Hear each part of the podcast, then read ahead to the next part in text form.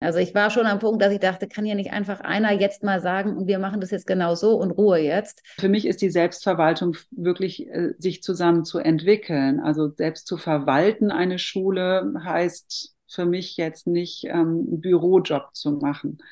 Ich finde aber tatsächlich auch, dass die Bandbreite dessen, was man an so einer Schule machen kann, ja so groß ist, dass man da schon auch so seinen Teil finden kann. Ist ja auch eine, eine Verantwortung, die ich da trage, wenn ich mitspreche. Ich meine, es ist ja wie beim Wählen gehen, ja. Es ist eine Pflicht, es ist ein Recht, aber erstmal ist es natürlich auch etwas ganz Kostbares.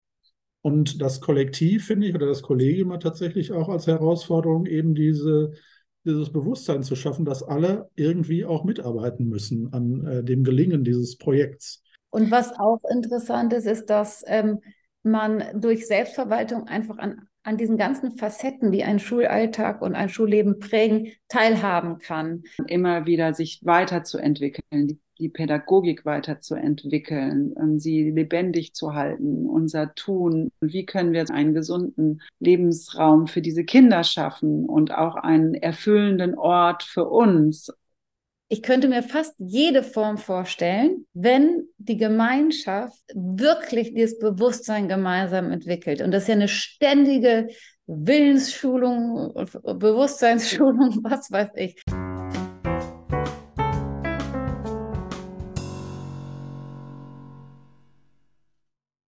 Herzlich willkommen zum Waldorf Lern Podcast Gegenwart hören, Zukunft gestalten, in dem ich mich mit Menschen unterhalte, die an nachhaltigen und gesunden Bildungsangeboten für Kinder und Jugendliche interessiert sind und sich darüber hinaus Gedanken über die Aufgaben von Schule im Kontext gegenwärtiger gesellschaftlicher Entwicklungen machen.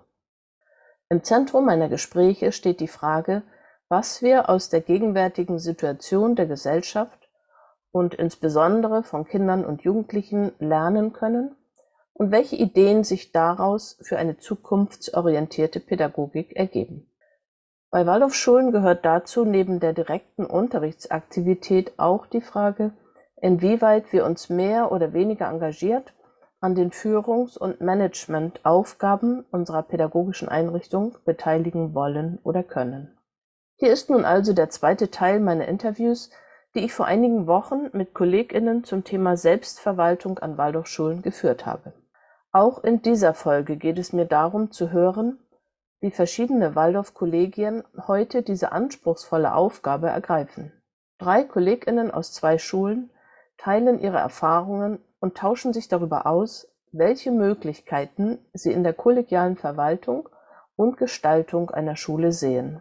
Dabei kommt auch zur Sprache, wie Ansprüche und Wirklichkeiten manches Mal auseinanderklaffen. Alle drei waren schon mal oder sind immer noch in der Schulführung tätig. Wie schon bei der ersten Folge zu diesem Thema geht es mir nicht darum herauszufinden oder zu bestimmen, wie es denn richtig geht. Ich selbst habe ganz verschiedene Formen der kollegialen Zusammenarbeit mitgelebt und gestaltet und bin dabei zu dem Schluss gekommen, dass jede Schule oder Organisation ihre eigene Form erarbeiten, ausgestalten und letztendlich umsetzen und leben muss.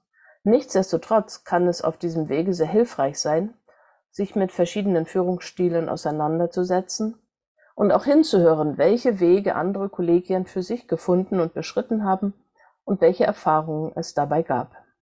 In diesem Sinne lade ich Sie und euch herzlich ein, den Zusammenschnitt meiner beiden Gespräche anzuhören. Ich nehme an, ihr werdet das eine oder andere wiedererkennen oder auch ganz anders erlebt haben oder anders bewerten. Solltet ihr Lust haben, eure eigenen Erfahrungen und Ideen zu dem Thema zu teilen, dann schreibt mir gerne unter waldorflernt.web.de.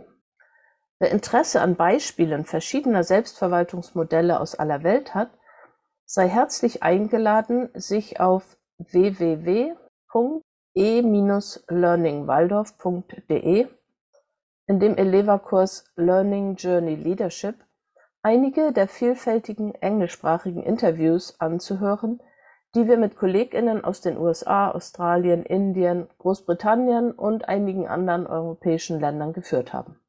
Neben den persönlichen Darstellungen von tätigen KollegInnen zum Thema Schulführung finden sich hier zudem Impulsreferate zu aktuellen Führungsstilen und Modellen, etwa von Otto Scharmer oder Joste Block, die interessante Inspirationen bereithalten.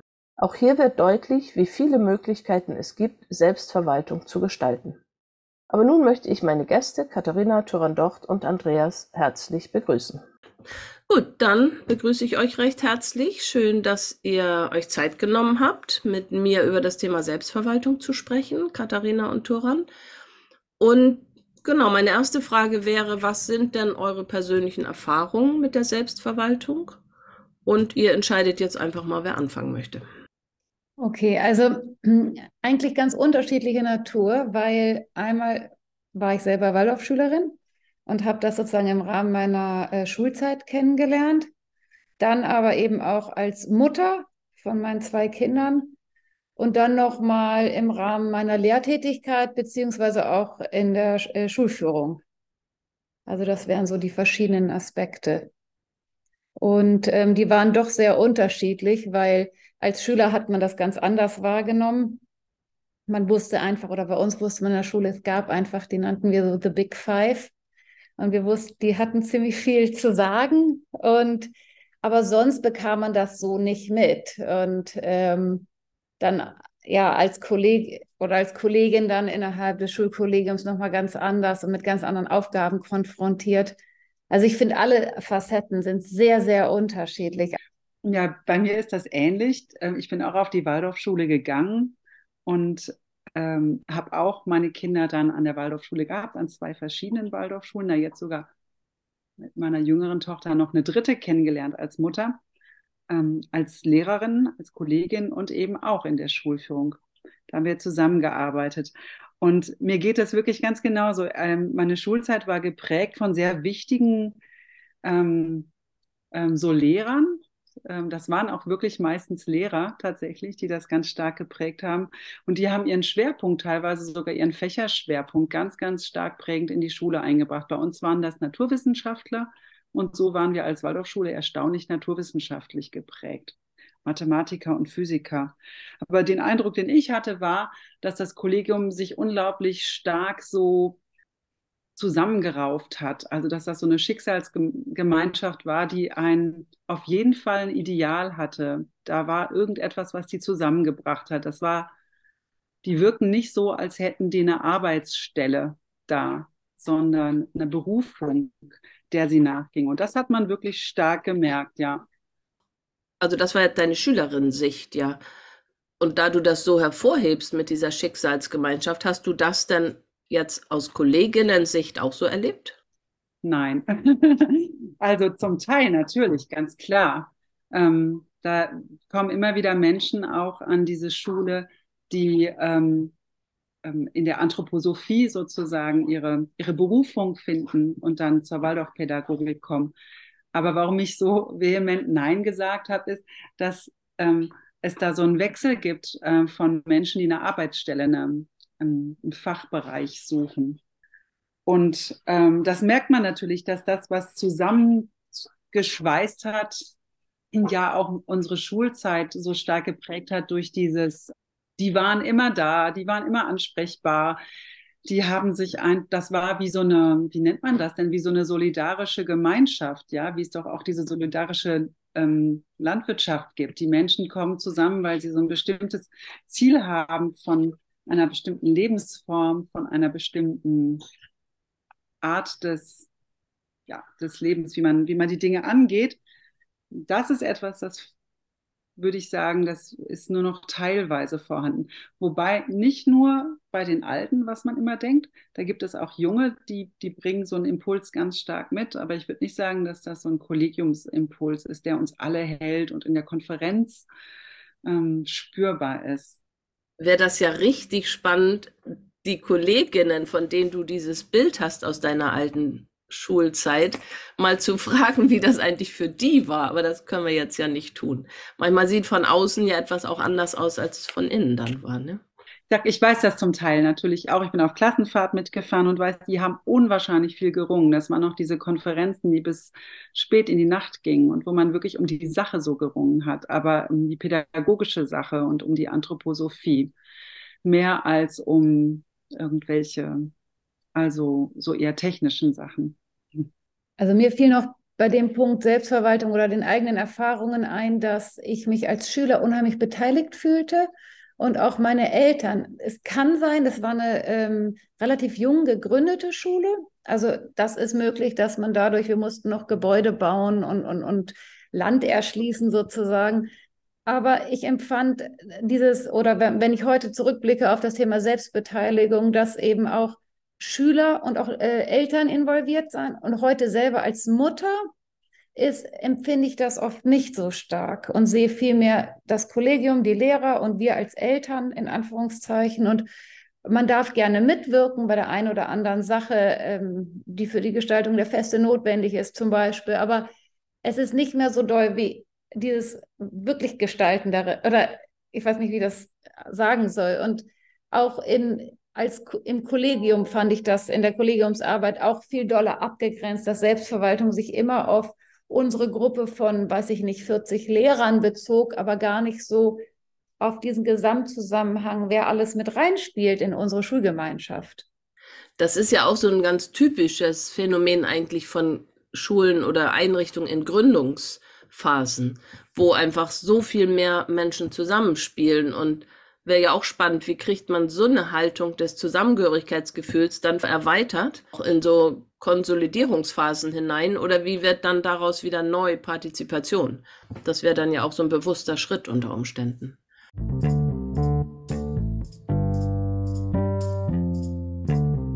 Herzlich willkommen, Andreas, zum Waldorf Lern Podcast. Ich freue mich sehr, dass wir heute hier das Gespräch führen können ich würde dich jetzt fragen, wie denn deine persönlichen Erfahrungen mit der Selbstverwaltung sind. Also, ich sag mal, äh, gute und schlechte Erfahrungen.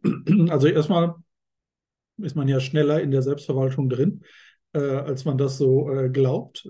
Ich bin ja erst vor zehn Jahren zur Waldorfschule gekommen war da vorher als Journalist in einem sehr straff hierarchisch äh, organisierten Verlag tätig und da war das tatsächlich natürlich erstmal eine große Umgewöhnung, äh, dass man an der Waldorfschule diese Hierarchien hm, gar nicht hat.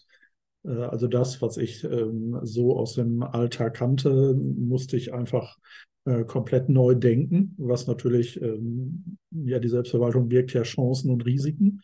Also ähm, äh, war ich tatsächlich sogar schon in meinem ersten Jahr direkt auch mit Selbstverwaltungsaufgaben ähm, befasst. Also was ich erstaunlich finde an mir selber festzustellen, ist, dass ich äh, deutlich länger gebraucht habe, herauszufinden, wo mein Platz in der Selbstverwaltung sein kann und wo nicht, als das mit dem Unterricht der Fall war. Also ich hatte relativ schnell das Gefühl, äh, mit dem Unterricht am richtigen Platz zu sein, äh, dass ich mich auch wohlfühlte mit dem, was ich da im Unterricht äh, äh, machen wollte oder auch zu machen habe.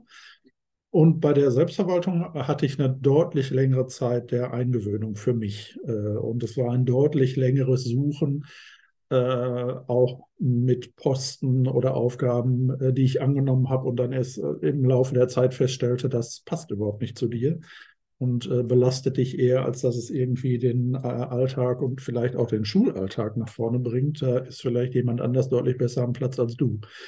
Also diese Suche, äh, die fand ich tatsächlich sehr trickig für mich.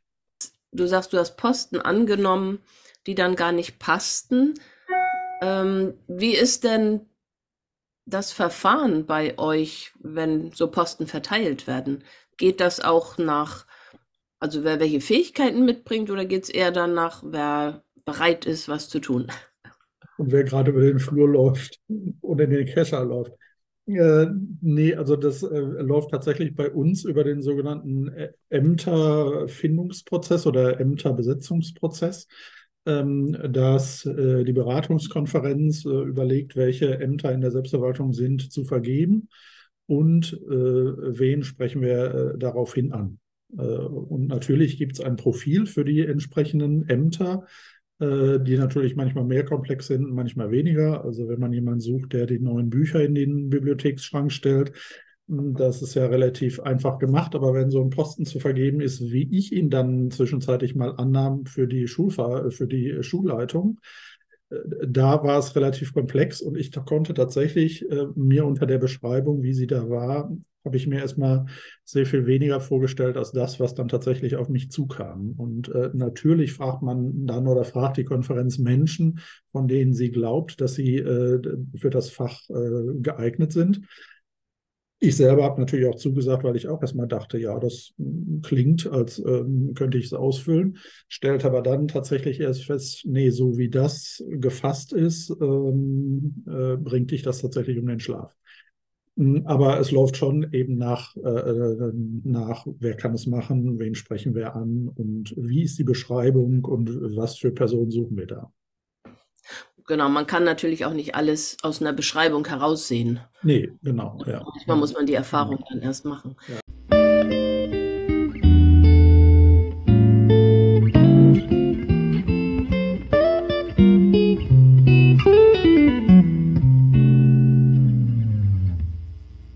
Da klang jetzt für mich so ein bisschen auch mit, also auch Selbstverwaltung eigentlich als eine Entwicklungsaufgabe.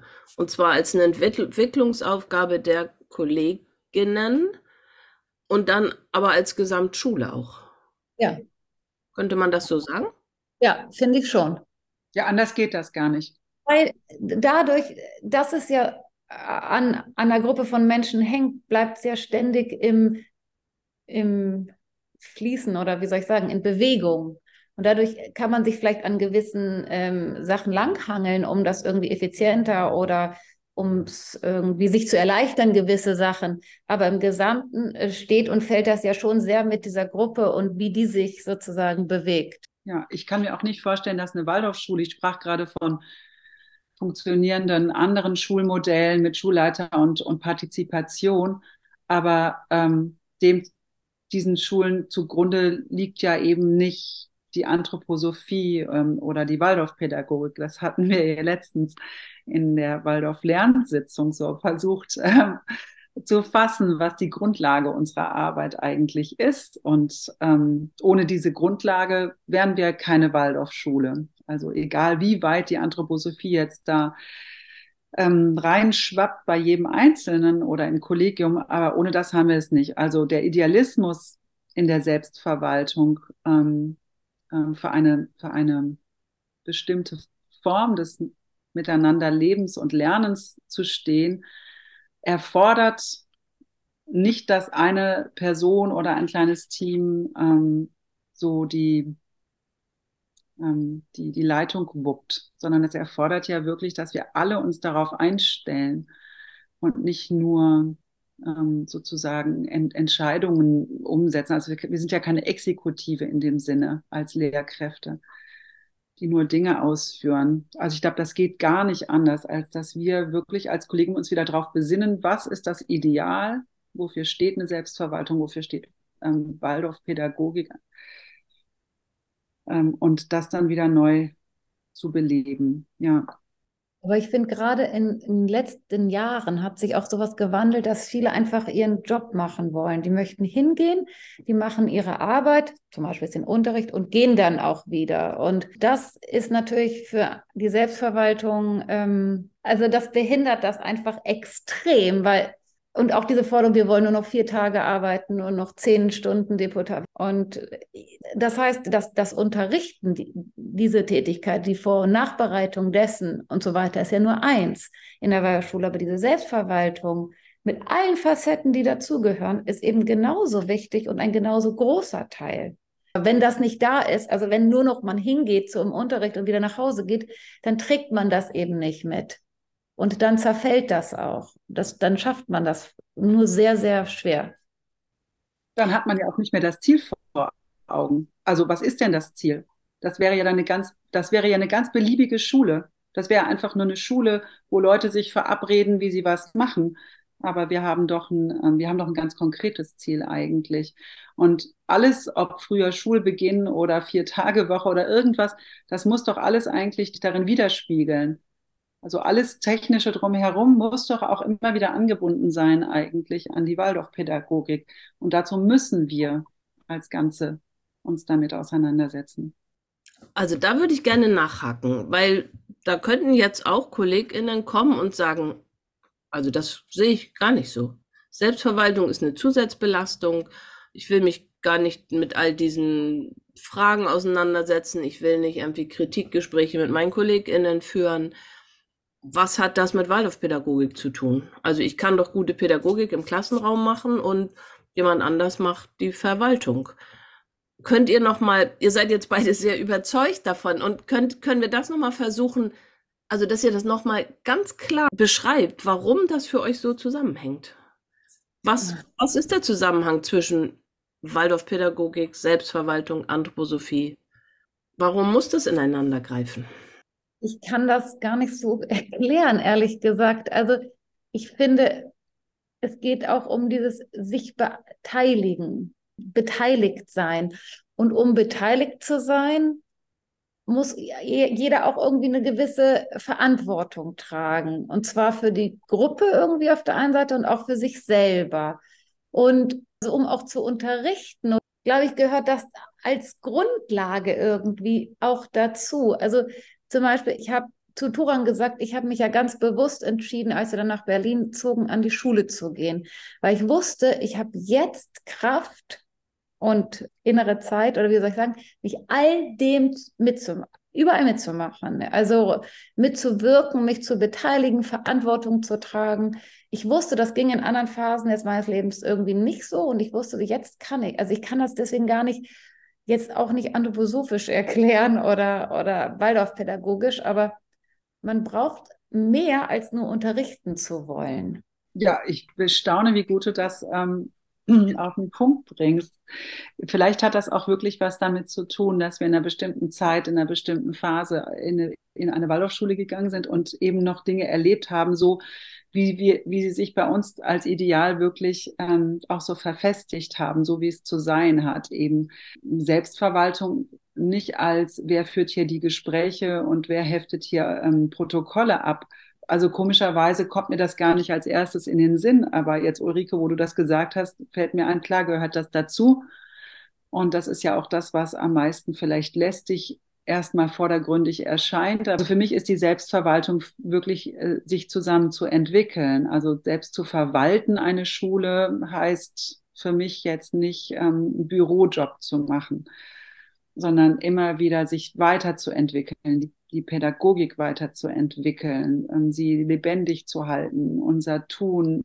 Und dafür ähm, muss, müssen wir ja eigentlich immer umgehen mit, wem haben wir es hier zu tun? Das sind die Kinder.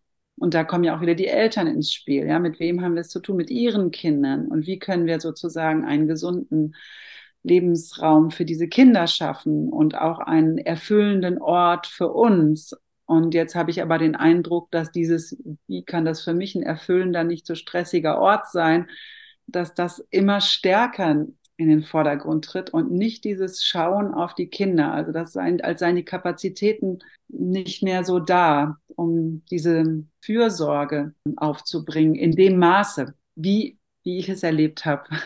Das heißt, da höre ich heraus, eigentlich mit der Haltung von PädagogInnen, wie sie sozusagen den Kindern gegenübertreten, jetzt auch der Schulentwicklung gegenüberzutreten. Also ja. weniger dafür zu sorgen, dass etwas, was so ist, weiter besteht, sondern mehr mit einer Haltung zu kommen, was habe ich da eigentlich vor mir und was braucht dieses? Was ist hier dran? Wer sind diese Kolleginnen, diese Eltern? Und wie könnte sich das weiterentwickeln?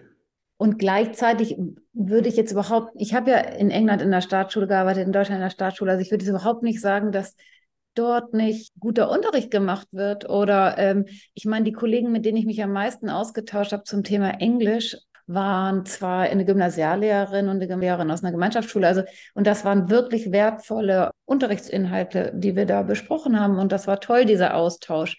Aber was ich bei Waldorf, was ich noch mehr erlebe, ist eben dieser menschenkundliche ähm, Boden, den man im besten Fall als Kollegium hat. Und das unterscheidet einen halt extrem von allem anderen, weil man eine ganze Lebensweise danach gestalten kann oder wie soll ich sagen, ich, Und ich glaube, dieses Initiative ergreifen für etwas, für mein Fach, ja, aber vielleicht für einen weiteren Teil im Schulleben und dann auch wirklich für jede Konsequenz auch die eigene, also die Verantwortung zu tragen, ist in dieser Schulform mehr möglich als in anderen. Es ist echt eine Lebensform mehr als ein Job eben, ne? Ja. Wie so teilzunehmen an so einem großen Experiment immer noch.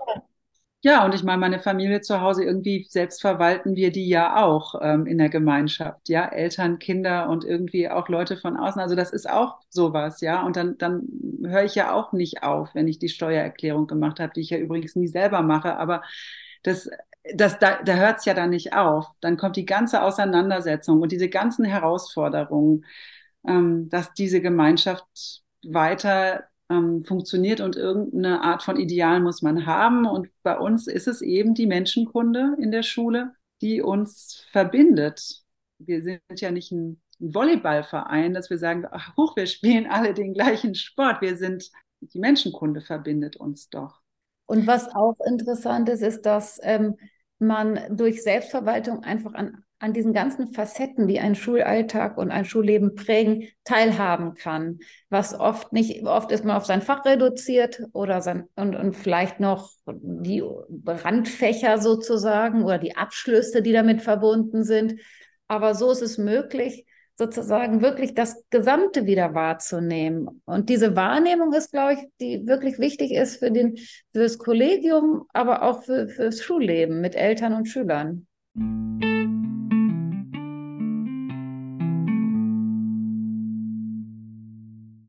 würde ich jetzt mal fragen, was sind denn aus eurer Sicht die Stärken der Selbstverwaltung? Was macht es lohnenswert, sich zu engagieren? Ist es lohnenswert? Naja, auf jeden Fall, oder, Katharina? ja, also theoretisch auf jeden Fall, würde ich sagen, weil man einfach ähm, andere Möglichkeiten hat, eine Initiative zu ergreifen, die auch äh, eigenverantwortlich durchzutragen und dann auch wieder in diese Gemeinschaft zu tragen. Also ja, aber in der Umsetzung, also jetzt aus dem Alltag heraus, aus unseren Erfahrungen, ist das nicht immer so lohnenswert oder ähm, stärkend, sondern kann wahnsinnig aufreibend auch sein. Also die Stärke, ähm, also die Ideale der Schulverwaltung sind ja eigentlich die Vielfalt und die Erfahrung dieser vielen Menschen, die daran ähm, beteiligt sind. Also deren Stärken auch wirklich ähm, ins Kollegium mit reinzubringen. Und das, das spiegelt so ein Kollegium auch wieder, dass, dass wir alles ganz unterschiedliche Menschen sind. Wenn ich mir vorstelle, dass das jetzt immer so ein, eine, ein Schulleiter ist oder nur immer drei sind, die das prägen, dann fehlt mir die Vielfalt. Ähm, man kann sich so gegenseitig inspirieren, eben wenn es ideal läuft. Man entlastet man sich ja auch ähm, sehr stark. Und das, was Katharina ansprach, ähm, die Stärken sind eigentlich, dass wir unsere Eltern so stark einbeziehen können. Das merke ich immer wieder, ähm, wenn, äh, wenn Eltern von einer staatlichen Schule ihre Kinder auf unsere Schule geben, ähm, dass sie so vor allem begeistert sind ähm, davon, wie, wie stark ihre Stimme auch zählt und unsere Schülerinnen und Schüler. Und dass eben eine starke Identifikation stattfinden kann ja, mit der Schule, mit den Idealen. Da würde ich ja jetzt nochmal nachhaken, weil das klingt mir ein bisschen unterschiedlich in der Erfahrung. Also Katharina hat gesagt, irgendwann waren dann Eltern und Schüler gar nicht mehr beteiligt. Und Turan, doch, du hast jetzt gerade gesagt, das ist super, dass man so Schülerinnen und Eltern so gut beteiligen kann. Also wie sieht es denn eigentlich aus mit der Partizipation, mit der gelebten Partizipation? an Schulen nach eurer Erfahrung? Na, also die Stärke ist, dass diese Möglichkeit natürlich besteht. ich sage nicht, dass das die gelebte Praxis ist, ein Ideal, aber es ist natürlich eine Stärke, die das birgt, dieses Modell. Das ist ganz klar. Und da, wo es stattfindet, da finde ich das auch immer sehr erfrischend. Also da, wo die Eltern auch was mit auf die Beine stellen. Man muss natürlich die Bereiche ganz klar haben.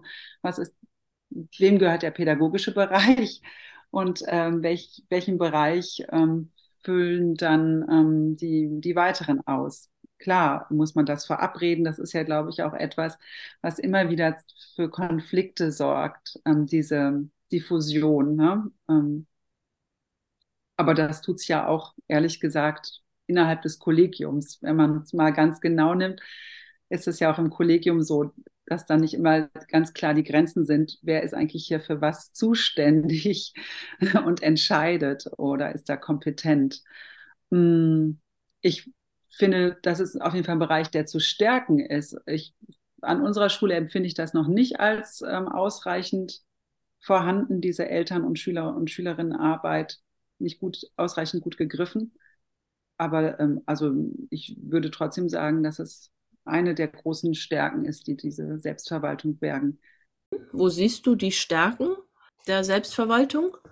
Also die Stärken liegen natürlich genau ähnlich auch wie beim Unterricht äh, darin, dass man tatsächlich sehr viel Gestaltungsspielraum hat als, als Schule selbst. Also dass man also so unmittelbar in das, äh, in, in das Leben einer Schulgemeinschaft Einfluss nehmen kann. Das hat mich beispielsweise sehr überrascht damals, als ich äh, an die Schule kam, äh, wo man in den Verlagsstrukturen ja immer nur einen sehr begrenzten Spielraum äh, hatte, Einfluss zu nehmen auf das, was man zu machen hatte. Äh, ist das natürlich an einer, einer Waldorfschule oder so wie ich es von uns kenne, äh, gar, also ganz anders. Der, der Gestaltungsspielraum ist sehr, sehr groß.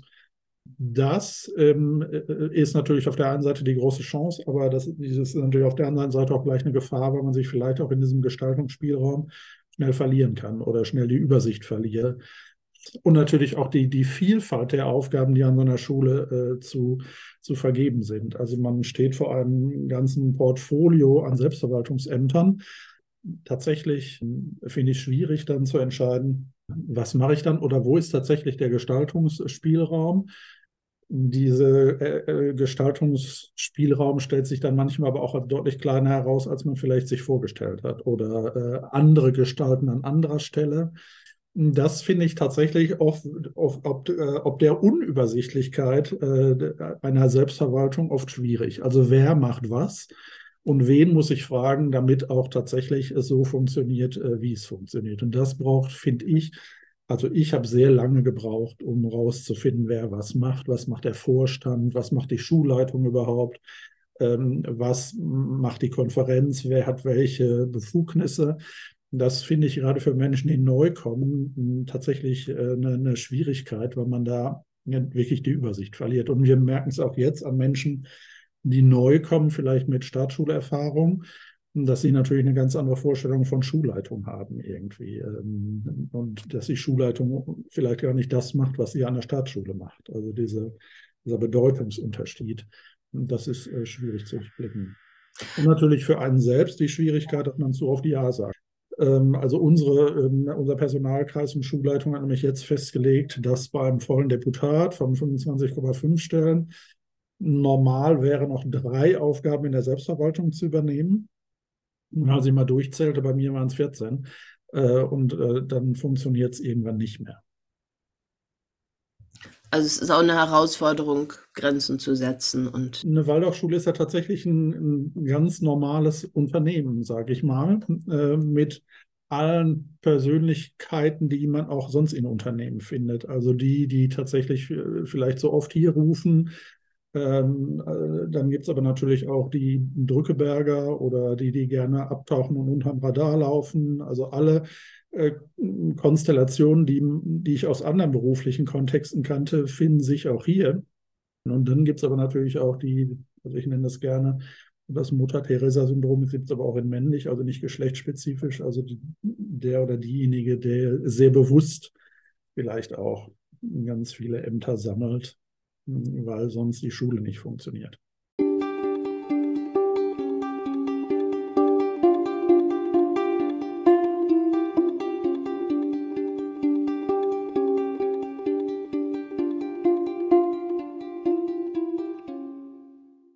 Das klingt so ein bisschen nach fluider Gesellschaft, wie unsere Gesellschaft eben so ist im Moment. Ne? Viel Bewegung. Und das ist sicher auch das, was dazu führt, dass der Ruf nach Strukturen oft so laut ist. Ja. Genau, das, das macht ein bisschen unsicher. Wenn sich die Strukturen ständig verändern, dann verunsichert das Menschen ja auch. Ja, also den, den Ruf hat man ja bei uns auch schon gehört, also nach, nach irgendwie wirklich einer Direktionsebene. Ich finde tatsächlich, also so schwer die Eingewöhnung mir gefallen ist in diese selbstverwaltete Struktur, tatsächlich sehe ich mehr Chancen als Risiken. Also ich fände es sehr hinderlich, wenn das an einer, an einer Waldorfschule eingeschränkt werden würde. Die Frage ist tatsächlich, wie, wie kommt man dahin? Also ich finde immer für so einen Schulorganismus fand ich mal zwei Bilder sehr hilfreich. Der, der eine ist ja sehr bekannt, weil der aus diesen Eröffnungsworten, das Bild aus den Eröffnungsworten von Steiner selber kommt. Also was eigentlich mir immer gesagt hat, alle begegnen sich auf Augenhöhe und alle äh, arbeiten an dem Gelingen der Gemeinschaft. Und dann habe ich noch ein anderes Bild irgendwann mal gefunden, das fand ich noch eingängiger für mich. Das findet sich in so einem Buch von Henry Beston. Kennst du das vielleicht? The Outermost House heißt das im Original. Das ist ein amerikanischer Autor, der hat in den 20er Jahren ein Jahr lang am Meer gewohnt, in einer alten Strandhütte und hat dieses Jahr chronologisch aufgeschrieben, seine Erfahrungen, wie das Jahr in Land, ins Land geht, was er am Strand so beobachtet. Und da gibt es relativ zu Beginn eine Beschreibung, da beobachtet er Strandvögel oder äh, Meeresvögel und sagt, ich habe mich immer gefragt, wie das die Vögel machen, dass sie von einer Sekunde auf der anderen sich zu einem Kollektiv verbinden, das genau weiß, in welche Richtung sie fliegen müssen. Also so im einen Moment ist jeder noch für sich alleine und auf sein eigenes Wohl bedacht, laufen am Strand rum und auf ein Signal, was er nicht erkennen kann, fliegen die auf einmal los, obwohl es keinen Anführer gibt, aber jeder weiß, wohin es geht. Und äh, jeder stellt dann auf einmal auch seine eigenen Bedürfnisse unter dieses Kollektiv und sie fliegen im Kollektiv los. Das fand ich eigentlich ein sehr, sehr schönes Bild für das, was wir ja eigentlich täglich erleben. Aber das ist dann eben so wirklich die Frage auch in der Selbstverwaltung. Wann ist dieser Moment für mich gekommen? Also sowohl im Unterricht als auch in der Selbstverwaltung geht es ja eigentlich nicht um mich persönlich, sondern im Unterricht bin ich da, Schüler ihren persönlichen Weg zu bringen und in der Selbstverwaltung genauso muss man irgendwie diese Gemeinschaft auf den Weg halten. Und wann ist der Moment, wo ich sagen muss auch, so jetzt stelle ich mal mein, meinen Erziehungskünstler, äh, das Individuum, das ich bin, in diesem Gemeinschaftssinn. Das finde ich spannend und ich finde, das lohnt sich aber nach wie vor, das auszuloten und nicht weil es Schwierigkeiten gibt oder unübersichtlich ist zu sagen, wir schmeißen das über Bord und äh, dann gibt es eben ein Direktorenkollektiv, was sich irgendwie kümmert und der Rest hat damit gar nichts zu tun, weil das ist ja die Gefahr von so einer Leitungsstruktur, dass äh, die Verantwortung auf wirklich wenige verteilt werden und die anderen ihrer Wege gehen und einfach Business as usual machen. Und das finde ich wäre eine große Chance an Waldorfschulen verteilt. Da klingt jetzt immer wieder an diese Frage Individuum und Gemeinschaft. Ja. Und nun entwickeln wir uns ja auch gesellschaftlich immer mehr zum Individualismus.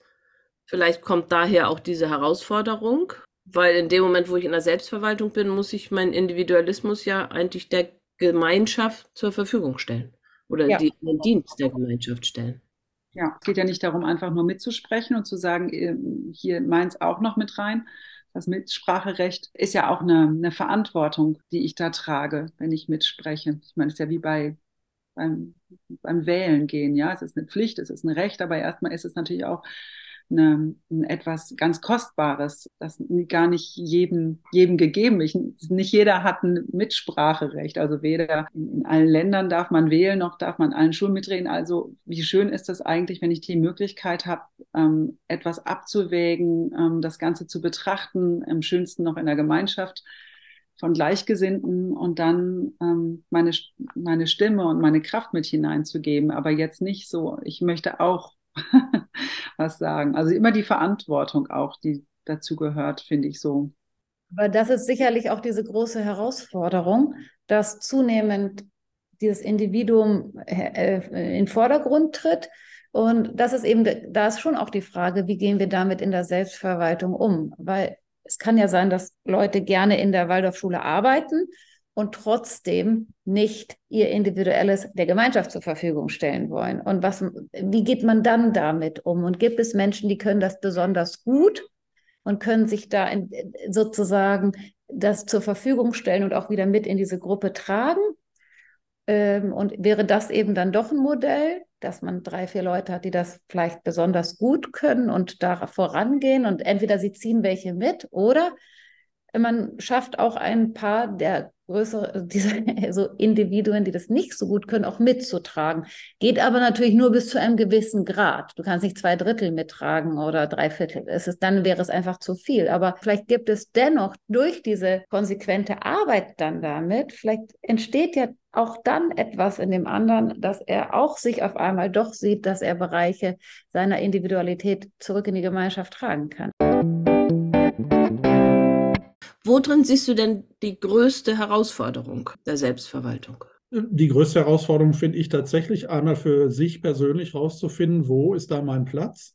Also wo bin ich der Gemeinschaft selber nützlich und auch nicht hinderlich? Also ich kann ja selber auch Posten annehmen, wo ich dann selber eigentlich für mich feststelle, also da bremse ich jetzt vielleicht eher, als dass ich äh, die Sache nach vorne bringe. Und, und wo ist auch der Posten für mich? Wenn ich das mit dem Unterricht vergleiche, ich habe mich relativ schnell sehr wohl und, und frei gefühlt in dem, was ich mache im Unterricht. Natürlich hat man Korrekturen und die, die ganzen Sachen, die mit Unterricht verbunden sind, aber ich empfand das tatsächlich eher immer als Gestaltungsfreiraum, der mir ein, gewisses, ein positives Gefühl gibt. Und wo kann ich da ein Äquivalent auch auf Selbstverwaltungsseite finden? Wo war, also in dem Bewusstsein, dass ich schon in der Selbstverwaltung selber mich engagieren muss, ähm, damit das läuft. Aber wo ist der Platz, äh, damit es sowohl für Schule als auch für mich äh, läuft, ohne zu viele Reibungsverluste oder, oder Unwohlsein auf meiner Seite? Das ist die eine Herausforderung, die liegt beim Individuum selbst. Und das Kollektiv, finde ich, oder das Kollegium hat tatsächlich auch als Herausforderung eben diese, dieses Bewusstsein zu schaffen, dass alle irgendwie auch mitarbeiten müssen an, an äh, dem Gelingen dieses Projekts. Und das, finde ich, ist manchmal nicht immer so gegeben. Und da ist die Frage, wie kriegt man das hin? Über Konferenzen, über, äh, über andere ja, Maßnahmen, dass jeder weiß, also jeder hat da so seinen Teil beizutragen. Das ist ja die eine spannende Frage. Ist das jetzt eine Verpflichtung oder ist das eine Chance? Du hast gerade gesagt, wie kriegen wir jeden dazu, jede dazu mitzumachen, den eigenen Teil zu übernehmen? Hast du da Ideen, wie das gelingen kann. Mir fällt Zuckerbrot und Peitsche ein. ja. Also, viele Schulen sind ja dabei, genau da zu gucken. Ja, ja, also, also wir, wir probieren es ja gerade, dass gesagt wurde, für ein volles Deputat muss jeder drei Ämter in der Selbstverwaltung übernehmen. Wir haben ausgerechnet, so und so viele Ämter gibt es. Äh, und wenn jeder drei übernehmen würde, wäre alles versorgt ohne tatsächlich jetzt erstmal zu gucken, bewerten wir diese Ämter. Also ist Bücher ins Regal stellen, wenn man die Lehrerbibliothek äh, pflegen soll, hat dieses Amt genau den gleichen Stellenwert äh, wie hm, ein Amt in der Schulleitung. Oder muss man ein Punktesystem einführen? Irgendwie äh, Schulverwaltung drei Punkte äh, und äh, Lehrerbibliothek pflegen einen Punkt. Unsere Schule hat erstmal entschieden, nee, wir machen das wertfrei äh, jedes Amt zählt gleich viel und man kann dann in den drei Ämtern natürlich sich so ein Portfolio zusammenstellen, dass man eben nicht drei Ämter wie Schulleitung hat, was dann nicht mehr funktionieren würde. Aber natürlich muss jetzt nach einer Weile mal geguckt werden, hat das überhaupt geklappt? Hat jetzt jeder wirklich drei Ämter übernommen oder gibt es da immer noch Überhänge, äh, Unterversorgung? Und wie klärt man das dann mit den Unterversorgungen? Ich finde aber tatsächlich auch, dass die Bandbreite dessen, was man an so einer Schule machen kann, ja so groß ist, dass man da schon auch so seinen Teil finden kann. Also vielleicht braucht es länger, mal kürzer, um das rauszufinden, aber hm, tatsächlich ähm, finde ich, bietet auch jede Waldorfschule genug Spielraum, dass man sagt, also ich glaube, das ist die Ecke in der Selbstverwaltung, wo ich mich engagieren möchte. Also zu den Stärken nochmal konkret fällt mir eigentlich ein, dass man in der Selbstverwaltung als ganzes Kollegium eigentlich oder als ganze Schule ein Problembewusstsein für gewisse Bereiche entwickeln kann oder die Möglichkeit hat zumindest. Und wenn das halt nicht genutzt wird, sozusagen diesen Gestaltungsfreiraum, dann und es zu Uneinigkeiten kommt oder mehr dieses nur ich und nicht, nicht ich Teil einer Gruppe, dann fehlt oft so eine gewisse Weitsicht auch und dann ist das so ähm, fragmentiert sozusagen, weil jeder sieht ja nur noch seins und dann geht eigentlich diese Stärke komplett verloren, auf der man so Kraft für fürs gesamte Schulleben äh, schöpfen kann, oder? Ja, das ist eine Herausforderung, was du da gerade äh, beschreibst. Das ist echt eine große Herausforderung, dass die persönlichen Interessen immer wieder auch erlebt werden als ich kümmere mich jetzt um den Fachbereich oder so, ja, und dann ist das so, ähm, kann man das nicht ganz gut voneinander abgrenzen. Genau, und das führt dann ja manchmal dazu, dann doch nach Hierarchie starker Entscheidung kleines Team zu fragen. Aus diesen großen 20, 30 Kolleginnen müssen einmütig entscheiden. Da war ja die Frage der Vielfalt da. Aber an vielen Stellen hat sich das anders entwickelt. Also in vielen Schulen gibt es heute diese kleineren Schulführungsteams.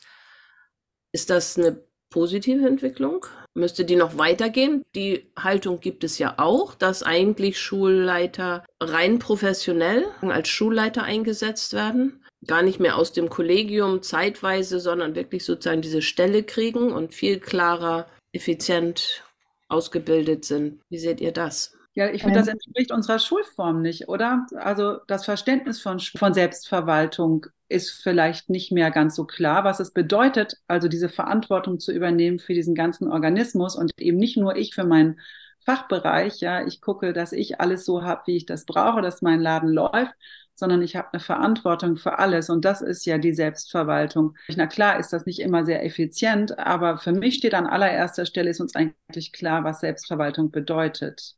Darum würde ich sagen, so eine Einzelperson oder so ein kleines Team ist bestimmt effizienter, aber ist dann die Idee, wird die dann noch verfolgt? Und ich glaube, das hat auch viel mit Bewusstsein zu tun, im Kollegium jetzt zum Beispiel, weil selbst wenn du eine Gruppe hast von drei, vier Leuten, die gewisse Entscheidungen treffen ähm, sollen und dürfen oder wie auch immer legitimiert worden sind, dann ist es auch von den anderen, also man muss die ja auch aushalten und mittragen, aber das geht ja wiederum auch nur, wenn du das Bewusstsein hast. Und wenn das fehlt, dann ist mehr dieses Machtgefüge. Man, man hat das Gefühl, die bestimmen und, und, und so. Und Manchmal frage ich mich, woran das liegt und auch, ob das auch daran liegt, wer im Kollegium sitzt. Also wie sind diejenigen ausgebildet? Wissen die um diese Komponente überhaupt? Sind sie darin genug, wissen die, worauf die sich einlassen, wenn sie neu zur Schule kommen?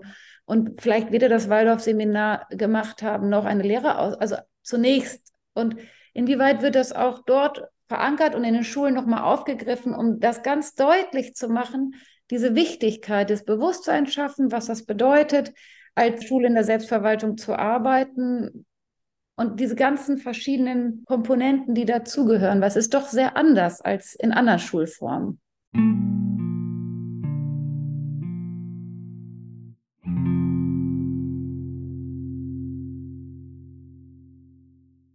Genau, du hast das vorhin auch gesagt, es haben Menschen eben verschiedene Einstellungen dazu.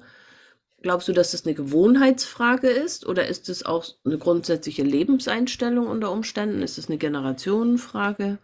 Also diese Bereitschaft oder auch die Wertschätzung der Selbstverwaltung? Also ich glaube schon, dass es auch eine, eine Generationsfrage sein kann. Also ich glaube, dass wenn ich das mit dem Kollegium von meiner Schule vergleiche, war, glaube ich, schon die Bereitschaft, in der Selbstverwaltung tätig zu werden in der Gründergeneration der Schule, von denen ich ein paar noch treffen durfte, als ich an die Schule kam, sicherlich äh, selbstverständlicher, als das bei nachfolgenden Generationen ist oder tatsächlich äh, äh, bei Menschen, die vielleicht noch gar nicht mit Anthroposophie und Waldorfschulen in Berührung gekommen sind. Ähm, da ist es dann vielleicht ja auch mehr, ich weiß nicht, ob es die Aufgabe der Schule oder der Schulgemeinschaft ist, da Überzeugungsarbeit zu leisten. Ähm, ich hatte von Waldorfpädagogik auch erst überhaupt keine Ahnung und das war, wurde sehr freilassend gestaltet. In meinem Fall wurde eben gesagt, wir erwarten schon, dass du dich damit auseinandersetzt. Äh, guck mal, wie du dich damit fühlst und ähm, äh, wie es dir damit geht. Also es hatte selbst auch mit einer Selbstverpflichtung zu tun, äh, sich da zu kümmern. Und da weiß ich manchmal nicht, ähm, ob das mit so einer freilassenden äh, Selbstverpflichtung noch, noch, funktioniert, wenn man jetzt äh, Neuankömmlinge sieht. Valentin Wember vertritt ja da auch eine ganz andere Meinung in, in seinen Büchern. Er sagt so, das und das muss gelesen werden. Und ähm, also da klingt es ja eher nach Zwangs- Auseinandersetzung, wenn ich es drastisch formulieren will.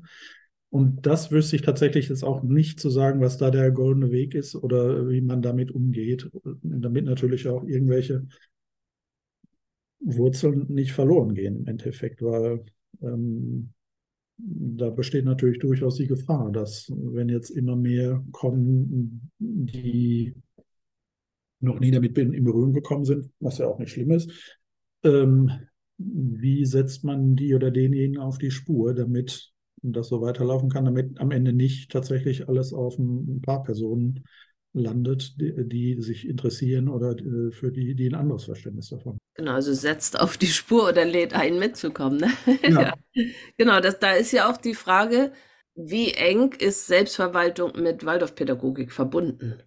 Gehört das eigentlich zusammen oder kann man das auch voneinander trennen?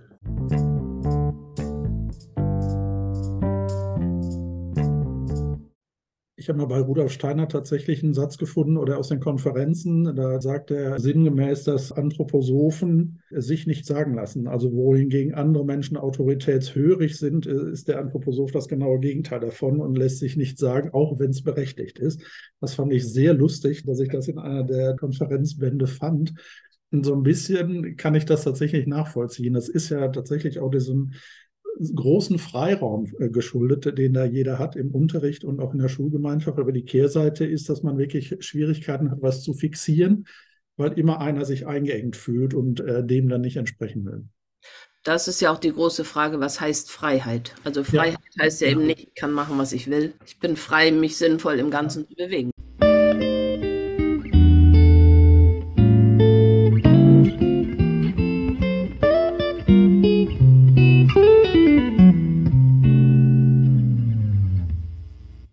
Lohnt es sich zu kämpfen? Ich finde, es lohnt sich, mutig zu sein, wenn wir Leute einstellen, viel mehr darauf hinzuweisen, dass wir eine Schule in der Selbstverwaltung sind und das nicht nur wie so, ein, so eine Vokabel zu sagen äh, und dann zu sagen, ja, Konferenzzeiten ist schon klar, Teilnahme an Feiern, Monatsfeiern ist doch klar, sondern da auch nochmal ganz klar ähm, zu verdeutlichen, herauszuarbeiten, was bedeutet Selbstverwaltung. Und dann kommen wir eben an, an den Kern der Waldorfpädagogik, dass wir uns damit beschäftigen und da in einer kollegialen Selbst Selbstentwicklung sind und ob man bereit ist, diesen Weg der Selbstentwicklung zu gehen. Keine Angst zu haben und zu sagen, dann können wir nicht zusammenarbeiten, wenn sie da nicht bereit sind. Den Mut muss man erstmal aufbringen bei der ähm, Lehrkräfteknappheit. Unterstelle jetzt einfach mal, dass das bei allen Aufnahmen nicht so klar her, äh, hervorgehoben wird, was Selbstverwaltung bedeutet. Die haben noch nicht mal eine Chance, sich Gedanken drüber zu machen, sich damit auseinanderzusetzen. Und plötzlich sieht man sich konfrontiert mit, mit diesem ewig defizitären Gefühl und so ein Überranntsein von, von dem, was erwartet wird. Also ich glaube, da muss man das ganz, ganz klar machen, was, wo wir hinwollen als Kollegium.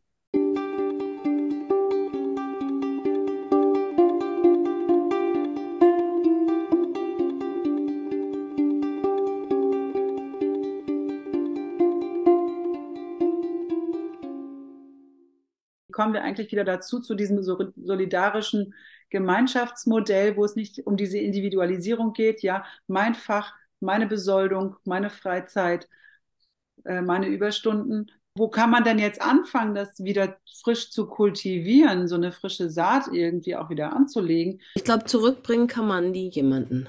Aus meiner Sicht müssten wir fragen, wo soll es denn hingehen? Hm. Wenn dieses solidarische Gemeinschaftsmodell so nicht mehr klappt. Also wie Camp Hill zum Beispiel, weil es mhm. keine Menschen mehr gibt, die da leben möchten, sondern die möchten im Ort nebenan wohnen und zu ihrer Arbeit dahin fahren. Dann so geht es uns ja so ein bisschen auch. Also was kann daraus sich entwickeln als Zukunftsmodell? Denn ich habe schon auch das Gefühl, auch junge Kolleginnen, also gar nicht neue Kolleginnen, kommen ja durchaus mit Idealismus bloß manchmal ein bisschen anderer Idealismus. Also ein Aspekt, den ich zum Beispiel erlebe, ist, dass sie dann gerne die Selbstverwaltungsarbeit bezahlt haben möchten. Und nicht noch obendrauf alles, sondern zu sagen, dann möchte ich das auch irgendwie gewertschätzt haben. Der Punkt, weil am Ende ist ja die Wertschätzung jetzt drückt sich in Besoldung aus, ne? Mehr. als in etwas, was die Gemeinschaft zurückgibt an Kraft, an Auftrieb. Und das, ich glaube halt immer wieder, das ist dieser Idealismus, der natürlich auch etwas nährt und auch immer wieder genährt wird von dem, was da entsteht. Also was ich eben bei meinen Lehrerinnen und Lehrern so erlebt habe. Bestimmt auch nicht bei allen gleich, aber ich sage jetzt mal als so Grundstimmung.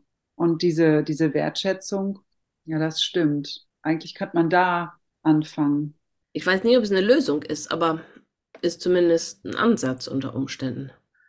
Also mehr Raum zu schaffen, in Form von Freistellen zum Beispiel. Also einfach Stunden für Schulführung.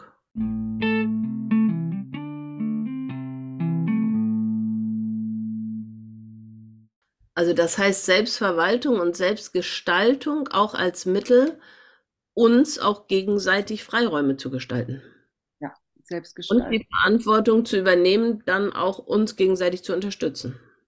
Ja, auch um sich selber zu verwirklichen. Also das habe ich zum Beispiel bemerkt, wenn äh, wir hatten diese Kollegin gehabt, die dann ähm, diese Notfallpädagogik ähm, Ausbildung gemacht hat und dann ist sie eben zu Kriseneinsätzen gegangen und ich fand halt die Möglichkeit, ihr das, also ihr das zu ermöglichen, dass sie dann ähm, mit etwas Ankündigung dann einfach mal für zwei, drei Wochen weg war und wir uns verabredet haben, das aufzufangen, hat uns alle bereichert, weil so wie sie zurückkam, war sie nicht mehr dieselbe. Und das, was sie ins Kollegium damit gebracht hat an Erfahrung, hat uns allen geholfen. Und da würde ich mir wünschen, eigentlich mehr Generosität und zu, zu sagen, wer sich da jetzt mal so ein Sabbatquartal herausnimmt, weil es jetzt auch dran ist, dass da kein Neid aufkommt, weil wir wissen, irgendwann ähm, begegne ich derselben Generosität bestimmt ähm, aber die Freude darüber, was, ähm, wie das unseren Organismus ähm, bereichert, das geht mir ja bei Schülerinnen und Schülern auch so. Und wir sagen, Gott, natürlich beurlauben wir die, um eine abenteuerliche Reise auf, mitzumachen. Also jetzt nicht nach, nach Mallorca an den Strand da irgendwie, sondern also wirklich was zu erleben. Weil das, was sie da, dort erleben, das können wir ihnen einmal nicht geben. Und auf der anderen Seite bereichern sie uns, wenn sie zurückkommen. Ähm, als ich in England in der Staatsschule gearbeitet habe, haben wir ein, ein Zehntel, also entweder ein Vormittag oder ein Nachmittag, weil Ganztagsschule, frei bekommen. Jede Woche, um uns so vorzubereiten oder zu hospitieren beim Kollegen in einer anderen Klasse. Und das heißt, das Ganze, was mit Schule und Verwaltung, war viel mehr in der Schule angesiedelt, als dass man jetzt nach Hause geht und dort korrigiert. Und das habe ich später dann total vermisst. Erst fand ich es ganz komisch, hä, wie, was soll ich jetzt hier Vormittag rumsitzen oder soll ich jetzt, was soll ich eigentlich machen? Und dann hat man zusehends gemerkt, ah, ich kann das ja, kann ja das machen, das, das, das. Ich fand das sehr gewöhnungsbedürftig, aber dann habe ich gemerkt, was für ein äh, Gruppeneffekt das hat ans Kollegium. Also da war ich sehr erstaunt, ähm, wie man gemeinsam doch gearbeitet hat oder sich nochmal Sachen zur Korrektur gegenseitig gezeigt hat. Mache ich das eigentlich richtig? So, so, so ein fachlicher Austausch auch das war schon sehr toll. Man fühlt sich halt anders äh, als Gruppe vielleicht oder eine andere Zugehörigkeit mit, äh, zueinander. Aber da siehst du mal, das ist überhaupt nicht gebunden jetzt an unsere Schulform, sondern sowas kann überall stattfinden. Ja. Und meine Lieblingsgeschichte ist ja die, die du mir immer vom, ähm, vom Pub ähm, erzählt hast am Freitag. Dass egal, wie man sich leiden kann im Kollegium, am Freitag nach der Arbeit gehen alle gemeinsam in den Pub und lassen einfach los oder? Das gefällt mir einfach so.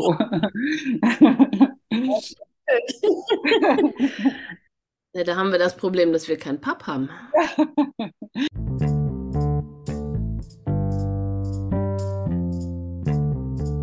Ich persönlich bin für mich sehr gespannt, wo mich da der Selbstverwaltungswind noch so hinträgt. Also das war bis jetzt eine sehr stürmische, wechselhafte Reise und mal gucken, ob sich ähm, das beruhigt in meinem Fall.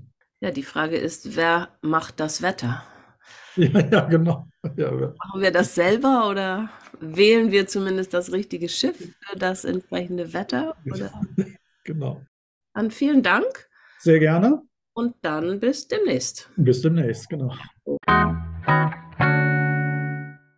Ich bedanke mich recht herzlich bei meinen KollegInnen für die Gespräche und natürlich auch bei euch, den ZuhörerInnen, dass ihr diese Folge bis hierher angehört habt. Wie immer würde ich mich riesig über euer Feedback freuen. Bitte schreibt an waldorflernt.web.de. Bleibt gesund und im Gespräch mit Kolleginnen und vor allem mit euren Schülerinnen und Schülern. Und nun sage ich Tschüss, bis zum nächsten Mal. Eure Ulrike Sievers.